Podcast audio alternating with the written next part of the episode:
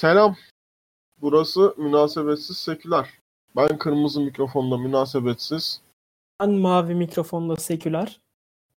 Ee, bu bir ilişkiler üstüne konuşma programı. Bunu da bir dating app üzerinden kullanıcı, dating app'in kullanıcılara yönelttiği sorular üstünden yapıyoruz. Biz 90'larda doğmuş, şimdi 20'li yaşlarında olan insanlarız. Ve kendi görüşümüzü, bunu da işte hetero bireyler olarak yapacağız. Ve kendi görüşümüzü belirteceğiz. Ee, hemen sizin de bir fikriniz olması adına şöyle bir şey ekleyeyim. Ee, biz konuştuğumuz konular üstüne her bölüm sonunda bir film önerisinde bulunacağız. Ayrıca da kendimizin bulduğu tabii ki bir gavat metremiz var. Bu e, bölümün sonunda da kendi birbirimizin gavatlığına puan vereceğiz. İsterseniz her bölüm sonunda Instagram hesabımızdaki e, fotoğrafın altına siz de bizim gavatlıklarımıza e, işte münasebetsiz yüzde bu kadardı, seküler yüzde bu kadardı diyerek de puan verebilirsiniz.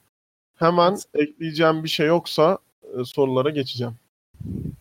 Heyecanımız yüksek. Gençliğimiz var. Başlayalım. Aynen. İlk bölüme hoş geldiniz. İlk sorumuz şu. Romantik ilişkiye başlayacağım biriyle önceden arkadaş olabilir misin? Bunun hemen ek sorusu da ya da e, herhangi bir ilişkiden sonra o insanla arkadaş kalabilir misin? Buyurun başlayalım. Ee, şimdi ilk soruya cevap veriyorum. Böyle çok münazara gibi girdim. Çok heyecanlıyım azıcık. Uzun Oluyor zaman, öyle. Uzun zamandır yükseliyorum bu programa. Bakalım ee, ne olacak. ya romantik ilişki yaşayacağım biriyle daha önceden arkadaş olurum. Çünkü benim zaten daha önceki ilişkilerim de hep böyle başlamıştı. Biriyle arkadaş olup hani onunla zevklerimin uyuştuğunu fark edip ona karşı bir şeyler hissetmeye başladım hep. Öyle olunca ben bu konuda evet hani biriyle arkadaş olup romantik ilişkiye başlamak, başlamak bence daha mantıklı geliyor. Onun dışında hemen ek soruya cevap olarak da arkadaş kalmak çok zor. Evet arkadaş kalalım diyoruz. Ama bunu ne kadar becerebiliyoruz? Bu konuda sıkıntılarım var. Konuşacağız. Okey. O zaman şöyle ben de hemen bir girizgah yapayım. Bence e, arkadaşlıktan ilişkiye dönmesi biraz zor. Ama tabii ki o ilişki yaşadığın insan senin illaki bir süre sonra arkadaşın oluyor. Yani ilişki içinde. Yakın bir arkadaş oluyorsun sonuçta. Çünkü başka türlü iyi anlaşmak çok zor. Ama şöyle yani bir insanla arkadaş başlayıp sonra ilişkiye dönmek bana zor geliyor açıkçası ve benim etrafımda hani bildiğim kadarıyla insanlarda hani o friend zone dediğimiz şeyden çıkmak çok zor oluyor. O yüzden hani baştan e, o insanın hoşlandığını belli etmek, o insana işte flörtü yaklaşmak belki e, ufak ufak böyle hani o arkadaş ama ufak ufak sen böyle yanaşmacalar, bir şey ısmarlamalar. Bu arada bunu hani erkeksin ısmarla diye söylemiyorum da karşılıklı yani bir şeyler işte kekli, kurabiyeli, çaydı, börekli bir şeyler ısmarlayamak. Böyle işte küçük hediyeler alarak bence belli etmek. Yani o arkadaşlık hiç başlamadan o zondan çıkmak e, daha mantıklı. Yani kısa flörtü şeylerde bir şey yaşanmadıktan sonra arkadaş kalabileceğini düşünüyorum. Ama e, yaşandıktan sonra özellikle uzun ilişkilerde e, belli bir süre sonra aynı ortama girmek bile zorlaşıyor. Bunu iyi biten örneğini de biliyorum, kötü biten örneğini de biliyorum. Oradan da ben sana o zaman şöyle bir aklıma şöyle bir soru geldi. Yani bir ilişkinin iyi ve kötü bitmesi sonrasını ne kadar etkiliyor? Bunu mesela dışarıdan arkadaşlarını nasıl etkiliyor? İki insanın görüşüp görüşmemesi. Böyle bir yerden de yaklaşabiliriz. Şey hani uzun bir ilişkiyi iyi bitirmiş arkadaşlarım da var. Kötü bitirmiş arkadaşlarım da var. Ve şunu fark ediyoruz biz. Hani ne kadar iyi biterse bitsin hep bir şekilde kötüye dönüyor olay. Çünkü ya bir süre taraf... sonra insanlar görüşmek istemiyor gibi değil mi? Evet yani hani şimdi iki taraf da senin arkadaşın diyelim. Hı hı. İki tarafı da çok seviyorsun. Ama hani o ikisinin biten ilişkisinden sonra bir şekilde arada kalıyorsun. Yani o ikisi bunun her ne kadar istemese de sürekli o ikisinin arasında kalıyorsun mesela. Hani o ikisi görüşmek istemiyor. Sen ikiye bölünüyorsun ve işte biriyle görüşüyorsun. Daha sonra onunla görüştüğün için diğeriyle görüşüyorsun. Sonra tekrar böyle bir şey hissi oluyor ya. Aynen ve şey hissi oluyor. Mesela bununla görüştüm. Tamam hadi şimdi onunla da görüşeyim. Gibi böyle bir his de oluyor yani. Ben de hissettim onu. Ben de hani aktif çevremdeki arkadaşlarımla hani ben de öyle hissediyorum bazen. Neyse Evet. ana sorumuza dönecek olursak e, bence hemen özetleyeyim ne dediğimi. Bence e, arkadaş başlamak ve sonra bir ilişkiye dönmek zor. Keza bir ilişkinin bitip arkadaş kalman da zor. Ama e, uzun ilişkide arkadaş kalmak zor. Bence kısa ilişkilerde arkadaş kalınabilir. Yani çünkü o kadar böyle yoğun bir şey yaşamamış oluyorsun. Bilmiyorum ben öyle düşünüyorum. Bu görüşüne çok katılmıyorum tabii. Hı hı. Neden? Açıklayayım. Ya çünkü bir ilişki kısa da olsa, uzun da olsa bazen çok kısa bir ilişkide, çok uzun bir ilişkide yaşayabileceğin her şeyi yaşayabiliyorsun ve duygu yoğunluğu çok fazla oluyor. Evet. Bu daha sonrası için arkadaş kalmanı çok zorlaştırıyor. Ama bilmiyorum. Kısa ilişkideki zaten o biraz şey değil mi? Yani böyle bir heyecan gibi olmuyor mu yani? Çok yükseliyorsun bir anda doğal olarak bir anda düşüyorsun. Ya şey oluyor. Hani sıfırdan yüze belki de 200'e 2 saniyede falan çıkıyorsun. Hı. Hani Evet. her anlamda ona. Dolayısıyla frenler tutmuyor gibi. Evet. Daha sonra Bu metafordan ilerleyecek olursak. daha sonra o ilişki bitince de hani kaza yapıyorsun. Bir duvara toslamış oluyorsun. Ve onun acısını çekiyorsun bir süre. Yani o hani arkadaş kalmanın zor olduğu yerlerden bir noktası da o. Ha diyorsun ki yani kısa bir ilişkinin bitiminde de tabii ki belki daha az e, sıkıntı duyacaksın aynı ortama girmekte. Ama o sana e, flörtleştiği birilerinden bahsettiğinde ya da beraber geldiğinde rahatsız olabilirsin. Yani Ama bu yani diğeri için de geçerli. Bu uzun ilişki için de geçerli. bir canım. O zaman şey değil değil mi yani iyi veya kötü bitmesi ya da uzun ve kısa olması bunu etkilemiyor. Sonrası için. Yani hani benim aynı şeyler aslında demek istediğim. Yani hani ilişkinin yoğunluğuna bağlı biraz. Hmm. Anladım. Yani evet. Tamam o zaman hemfikiriz. Bu çok Evet. karşıya gelemedik bunda. Okey. Şimdi diğer sorumuza geçelim ekleyeceğim bir şey yoksa. O. Geçebiliriz Şey- bence. Diğer sorumuz şöyle. Biz bir de bunları doğal olarak İngilizceden translate ediyoruz ve kendi anladığımız şekilde o yüzden cümleler bazen zor olabilir. Onun kusuruna bakmayın. Ee, mutlu insanlar ilişkilerinde birbirlerine yalan mı söylüyor? Ya da yalan söyler mi? Ya da bu ne kadar önemli bir ilişki için? Ya ben şöyle düşünüyorum. Bir ilişkide yalan ne kadar artarsa o ilişkinin çöküşü de o ilişkinin hani mutluluktan mutsuzluğa doğru evrilen kısmı da çok hızlı gerçekleşiyor. Hmm. Hani Olabilir. bir ilişkiyi kurtarabileceğine ya da bir ilişkiyi mutlu kılabileceğine inanan tarafta değilim. Okey. Ben o zaman şöyle bir şey ekleyeyim. Ben e, yalanın bu hayatta olması gerektiğini düşünmüyorum. Yani ben hiç kullanmıyorum ve yalan da söyleyemem. Kullanmıyorum. Garip oldu. Yani yalan da söyleyebilen bir insan değilim pek.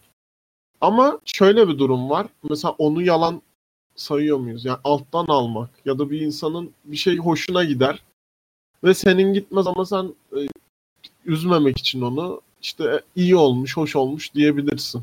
Mesela bu yalana giriyor mu sence? Ya giriyor ya. Ya sanki bir sınırı var gibi.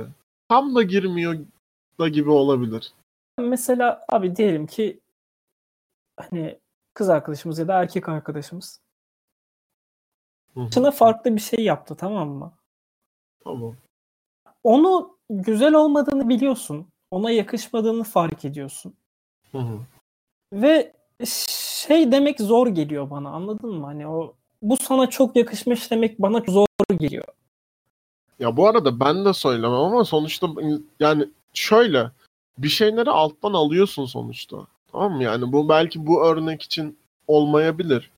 Hani hoşlan hoşlanmama ola- olabilir. Ama bir şeyleri alttan almak zorunda kalıyorsun illaki. Ama bu arkadaş için de geçer. Yani ikili ilişkilerde bir şeyleri bir süre sonra e, bu şey işte gerçekler ya da onu rahatsız edecek şeyleri hiç söylemeyelim, gizleyelim gibi değil. O konuya da geleceğim de. Dediğim şey o değil.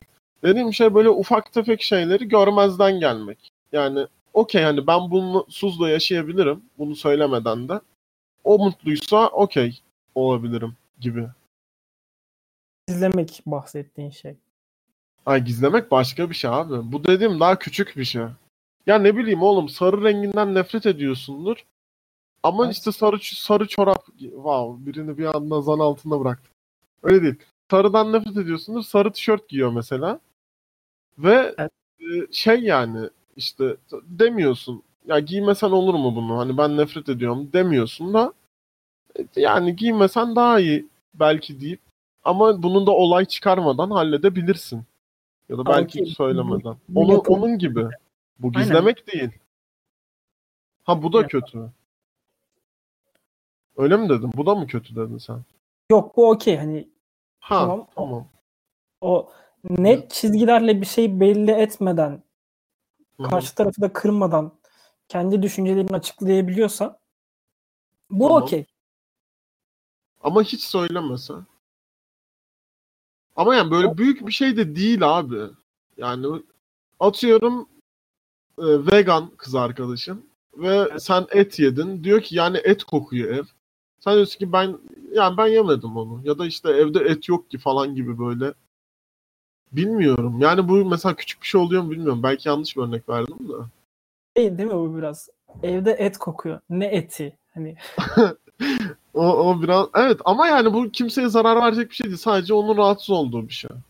ama bu karşı tarafın güvenini sarsmıyor bir şekilde? O senin mesela et yediğini biliyor tamam mı? Ama sen diyorsun ki ne, ne eti? Aynen. Ama ben biraz şey yanlış örnek verdim galiba. Çok iyi olmadı örneği. Bilmiyorum. Neyse Örnek- gizleme örnek- ya bu gizlemeye giriyor zaten değil mi? Evet. Tamam okey o zaman biraz onu konuşalım. Tamam. Ee, sen e, gizleme mesela gizlemekten kastın ne? Senin örneğin ne buna? Benim gizlemekten kastım mesela bir ilişkinin başında söylemen gereken şeyi tamam söylemiyorsun. Tamam. Ya bu zaten direkt e, gizlememek. Bunun peki biraz sınırlarında dolaşacak olursak ben de şöyle bir şey diyeceğim. Yine birinin hoşlanıp birinin hoşlanmadığı bir şey ama ikisine de zarar verecek bir şey değil. İlişkilerini de etkileyecek bir şey değil. Sadece e, biri bundan hoşlanmadığı için gerginlik olmasın diye söylemiyor bunu. Haberi bile yok yani o olaydan. Mesela bence bu çok da kötü bir şey değil. Kötü bir şey değil gibi gözüküyor. Evet kabul ediyorum. Aha. Ama daha sonra hani sen gizliyorsun abi okey. Ama daha sonra açığa çıktığı zaman hani diyor ki mesela e o zaman bugüne kadar benden gizlediği başka şeyler de mi vardı? Hani bi- Hmm, biraz güven güven sarsıcı bir şey. Ama bunu biraz insanlar şey olarak yaklaşıyor ya. Ya mesela işte şey yapan var ya, ya bu e, ebeveynlerimizle bile bir problem mesela şeyde. E, gençliğim, lisede falan. Yani okula gidiyorsun ve gitmediğini söylüyorsun abi, kaçıyorsun okuldan. Yani insanda öyle bir şey yaratıyor zaten demek yani. Bu da mesela şeyden olabilir. İşte kıskanç bir ilişkiden olabilir belki. Belki işte öfkeli, sinirli, şid- yani şiddetli, psikolojik şiddetle sonuçta şiddet. Şiddetli bir ilişkiden de kaynaklı olabilir bu yalan söylemek. Yani işin bir de böyle bir yanı var. Sadece mutlular mı mutsuzlar mıdan çok. Hani bu, yani hayatımda bir şeyler yolunda gidiyor. Bunları bozmayayım gibi de olabilir bilmiyorum. Yani bana şey saçma geliyor ama. İşte atıyorum erkek arkadaşım kızıyor. Ben şimdi dışarı çıkayım da söylemeyeyim ona yanımda erkekler var. Oğlum bu çok saçma. Bu- İlişkide bir problem bu. Anladın mı? Yani bu komple o ilişkide o adamla o kadın olmaması gerektiğini gösteren bir problem. bu bir şekilde hani mesela işte kadın erkek üzerinden örnek verdin. Kadın işte dışarı çıktığını söylemiyor. Hı hı. ve işte yapmadım diyor tamam mı? Bu bir şekilde Tamam. kendinden feragat etmek oluyor abi. Hani ben buna çok Okey. okey bir insan değilim. Evet. O zaman şey noktasına geldik galiba. Ne kadar yani bir ilişki için ne kadar feragat etmen gerekiyor kendinden? Ne kadar değişmen gerekiyor? Her insan birbirini değiştiriyor. Her insanın birbirin, birbirine dokunduğu, birbirine öğrettiği bir şeyler var. Aynen. Her insan birbirini değiştiriyor. Ama mesela işte arkadaşlar bu arada bizim ikinci karemiz ilk kare yapamadık. Evet. Suflelerimiz var o yüzden. Çok beceremedik. Bunlar cümleleri az önce söyledim. Okey. Benim bu münasebetsiz seküler kısım alışmam biraz uzun sürecek. Özür dilerim. Yok sorun yok. Yani az önce de konuştuk. Hani ama hani evet her bir şekilde birbirimizi değiştiriyoruz ama hani birden pat diye o keskin çiz- çizgilerle değişmek beni çok rahatsız ediyor. Mesela giyim tarzımı değiştirmek. Aynen. Yani- Bir de et- etki altında bırakmakla e, değiştirmek, feragat etmek farklı şeyler. Yani biri senin isteğin dahilinde oluyor. Ya da belki farkında olmadan hoşuna gitmeye başlıyor. Çünkü dediğin gibi insan o kadar değişen bir şey ki senin bu yıl ve sonraki yıl sevdiğin şeyler, okuduğun şeyler belki yıl bile değil. Yani belki o ay içinde, o hafta içinde bile değişiyor olabilir. Yani o yüzden e, dediğim gibi dış, bun- bunlar da zaten dışarıdan etkili oluyor. Sen de farkında olmuyorsun. Yani ruh haline bağlı oluyor vesaire vesaire. Ee, Zaten- ama aynen ama ödün vermek biraz e, başkasının senin üstünde söz hakkı ol yani öyle bir hak arıyor olması. Zaten yok da. E, Bir Hani- insanın bir insanla söz hakkı arıyor olması. Hem bu hakkı arıyor olması hem de bu hakkı bulmuş olmana hani denk geliyor biraz da. Ama ona izin ver, veren insanla da alakalı. O tek başına kendi o hakkı arayıp bulmuyor ki. Ya insanların da buna izin vermesi problem zaten. Yani ya şey işte hani günümüz ilişkilerinden örnek verecek olursak hep böyle işte Twitter'da ya da Instagram'da görüyoruz ya hani hanımım ne derse o şu an çok popüler. Daha önceleri işte evet. "Er- erkek arkadaşım ne derse o olacak. İşte kıskanılmayı severim.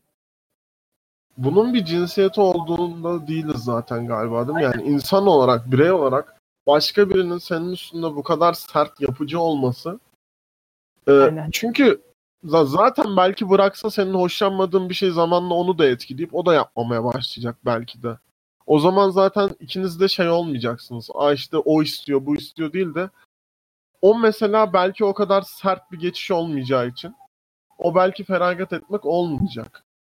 Ee, ya bu sevmediğin yemek işte yeme biçimin, yeme alışkanlığın ya da ne bileyim işte spor yapma alışkanlığın bile olabilir. Ya birinin sana dikte etmesi her zaman için insanı rahatsız eden bir şey. Yani bir, bir de hep böyle hani bizim neslimizdeki insanların hep böyle şeyi var. Bir daha özgürlükçüyüz. Daha düşünen Evet. taraftayız. Hani bir şekilde baskı altına gelemiyoruz. Zaten bizden önceki nesli çok fazla baskıladıkları için o bir şekilde patlak veriyor mesela. İşte o hani gezi eylemlerinde hep söyledik. Bu siyasi olarak baskılanmış, apolitikleştirilmiş bir neslin eylemiydi. Onların bir şekilde sesini çıkarması gerekiyordu ve çıkardılar. Aynen. Yani evet bizim dediğin gibi bizim nesilde öyle bir problem var. Çünkü biz arayış içindeyiz. Yani biz her şeyden haberimiz var. Ve bu haberdar olma şeyi belki bir noktada çok da kısıtlıyor olabilir bizi. Çünkü hoşuna gidecek bir şeyi bile belki işte ya belki işte senin diyetini değiştirmen sana iyi gelecek sağlık olarak, sağlık açısından. Ya da spor yapmaya başlaman ya da belki bir müzik aleti çalmaya başlayacaksın o insan sana söyledi diye. Ama bu geçişleri işte e, dikteyle yaptığımız zaman bu belki dediğin gibi bizim neslin problemi. Hatta belki değil ben de buna katılıyorum. Öyle olduğu zaman bizim problemimiz bu. Hemen hayır yapmıyorum o zaman oluyor.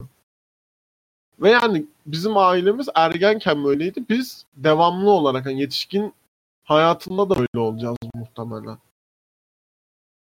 O yüzden bizim işte hani şu an 20-25 yaş aralığındaki insanları düşünürsek bu işe girmede de problem çekmemizin sebebi bu gibi geliyor bana. Evet. Yani şöyle mesela ünvan kabul etmiyoruz pek. Evet. Yani herkes e, el, yapabildiği, iyi olduğu her şeyi yapmaya çalışıyor. Ve bunda da mesela ben de hiç, benim de hiç hoşuma giden bir şey değil.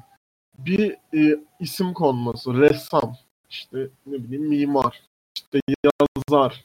Yani bunların çünkü daha hak, hak edilmiş şeyler olduğunu farkındayız. E, ne, bizim nesil olarak. Ve bunların hak edilmesi demek bunların e, adanmışlığı getiriyor ve biz biraz dikkati dağınık bir nesiliz açıkçası. Yani çok fazla şeye aynı anda odaklanmaya çalışıyoruz. Şimdi örnek vermek gerekirse ikimiz de bir şeyler yazıyoruz. Hı hı. Ve yazdığımız şeylere baktığımızda hep böyle bir konuyla başlayıp hani o konunun etrafında çok farklı konulara değinip daha sonra en başta başladığımız konuya tekrar dönüp yazdığımız şeyi bitiriyoruz. Aynen. Yani şöyle bir araştırma vardı galiba. Yanlış olmasın. Yani kaynak da gösteremeyeceğim de okuduğum bir şeyde aklımdan kalanı söylüyorum. Ee, bizim nesilde ve e, bu 7-11 yaş arası çocuklarda e, şöyle bir şey var. Tek başına bir şeye odaklanamıyorlar. Dolayısıyla algıları çok açık. Ve hani bu 7-11 yaş arası ve benim gözlemlediğim kadarıyla bizim nesilde var bu şey e, olay. Ve böyle olduğu için de bir sürekli a işte bunu ben yapıyorum mutlu oluyorum. Hadi şunu da yapayım. Hadi ondan da mutlu olayım gibi bir yere gitmeye başladı. Ee, bilmiyorum bu ne kadar doğru ne kadar iyi olmasını sağlayacak bir şeylerin ama bana bu işte bir, sürekli sabit bir şeyi körü körüne yapmamak e, ve tatmin olduğun şeyi yapmaya çalışmak açısından iyi hissettiriyor bu nesilde olmak. Şu an olduğumuz nesil belki de iyi sayılabilecek. Çünkü bizden sonraki nesile baktığımızda şeyi görüyoruz biz. Ee, onlar eline telefon verilip büyütülmüş bir nesil. Ve sürekli evet. hap gibi kullanat bilgilerle hayatlarını sürdürüyorlar. Evet. Biz daha çok o nesil hani o nesilden daha çok biz hem bizden önceki neslin o araştırma yetisine sahibiz. Hem de bizden sonraki o hap gibi kullanılan bilgiyi aldığımız yetiye de sahibiz. Ve biz evet. bu ikisini birleştirmeyi çok iyi başarıyoruz bence. Bilmiyorum. Ben kendi adıma çok çok iyi başardığımı düşünmüyorum ama evet nesil olarak e, bir şeyleri hızlı öğrenmek, işte ona o kadar vakit ayırmak hani yani bir seviyeye gelmek için bu kadar vakit ayırmalısını biliyor olmak belki dediğin gibi e, bunda daha başarılı yapıyor olabilir. İşte, bir de şöyle bir şeye döneyim hemen çok da dağıldık biraz e, bizim konumuza dönecek olsak romantik ilişkilere. E, mesela bu bir şeyleri saklamak kısmı e, biz Instagram, sosyal medya her şeye ulaşabiliyoruz elimizin altından sonuçta. Ve insanlar aslında orada bile bir şeyler saklıyor. Ve belki bu sorunun çıkış kaynağı da biraz o. Acaba hani yalan mı söylüyorlar? Biraz bundan bahsedebiliriz bence. Ya biz bir şeyler saklıyoruz evet. Hepimizin işte ya Instagram'da bile arşiv diye bir şey çıktı abi. Hani paylaştığın fotoğrafı daha daha sonra arşivleyip böyle kimse görmesin isteyebiliyorsun. Hı. Ya da işte abi DM kutun. Ya bir vitrin aslında zaten orası. Bir canım. Peki e, şöyle bir yere gideceğim vitrin demişken. Gerçekten beraber kullanıyor bazı insanlar. E, şey hani yani bir couple ol, çift olarak beraber Instagram hesapları vesaire bir şeyler var. Buna çok büyük sayacağını biliyorum. O yüzden çok şeyine girmeyeceğim de. Sağlıklı mı değil mi ya da bu yapılmalı mı diye bir şey girmeyeceğim de. Mesela orada bile bir şey, yani beraber de bir yalana ortak olabiliyor insanlar. O çok enteresan geliyor bana. Aa, sen böyle cümleyi söylerken sinirlenmeye başladın. Biliyorum. Ya işte seninle ilk tanıştığımız zamanlarda sanırım bunun araştırmasını yapıyordum. Hı hı. Yanlış. Bilmeyenler için sekülerciğimiz e, sosyoloji okuyor. Münasebetsiz arkadaşımız da iç mimarlık öğrencisi. Selam. Evet devam edelim. İşte insanlar ilişkiye başladıkları anda kendilerini o kadar fazla değiştiriyorlar ki. Ön, hani ilişki öncesi yaşadıkları hayatla ilişkisi ilişki esnasında yaşadıkları hayat birbiriyle taban tabana zıt. Hmm. Yani bir noktada feragat ediyorlar aslında. Aynen hani bir noktada hem feragat ediyorlar hem de ortak bir yalanın içine girdikleri için bir ilişkiyi yalanla yürütmeye çalışıyorlar. Anladım. Yani biraz aslında birbirlerine değil de dışarı karşı bir e, yalan ve gizleme söz konusu gibi. Evet. Evet. Tamam. O zaman şöyle toplayacak olursak bugün biraz e, romantik ilişkiler hakkında konuştuk. Ve e, film önerimiz aslında bunu özetleyecek nitelikte. Lütfen seküler önerirsen filmi. Ee, filmimiz Justin Timberlake ve Mila Kunis'in oynadığı Friends with Benefits.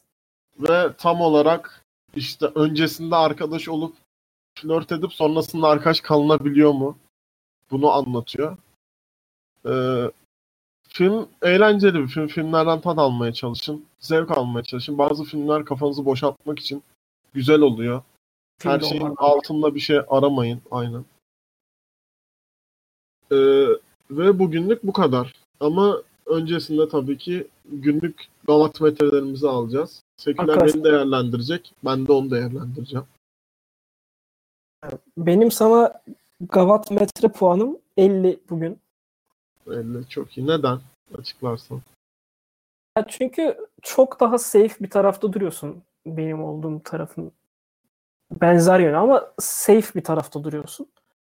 Zaten minimum vereceğimiz puanlar da bu civarda olduğu için sana Aynen. minik bir gavat puanı verdim. O yüzden 50 veriyorum bugün. Tamam. Ben de sana e, 100 üzerinden 60 veriyorum. Çünkü arkadaş olduğun bile çıkmazsın abi. Oraları da çevirme. Ayıp. Biz de insanız. Gibi noktadan. Sana da yürüyorum arada. Nasıl? Sana da yürüyorum arada. evet. Yapıyorsun. Arkadaşlarından uzak sekülerin arkadaşları lütfen dikkatli olun. Bugünlük programımızın sonuna geldik. Dinlediğiniz için teşekkür ederiz. Bu ilk bölümün sonuydu. Bir dahaki hafta ne zaman olduğunu bilmiyoruz ama ikinci bölümü yayınlayacağız. Görüşürüz. bastığım bölümlere öyle herhangi bir günümüz yok. Ha evet yani bir gün kararlaştırmadık o yüzden bilmiyoruz. Ve muhtemelen de çok da kararlaştırmayacağız bunu. Kafamıza göre atarız. Yani. Öyle. Hoşçakalın. Görüşürüz. Hoşça kalın.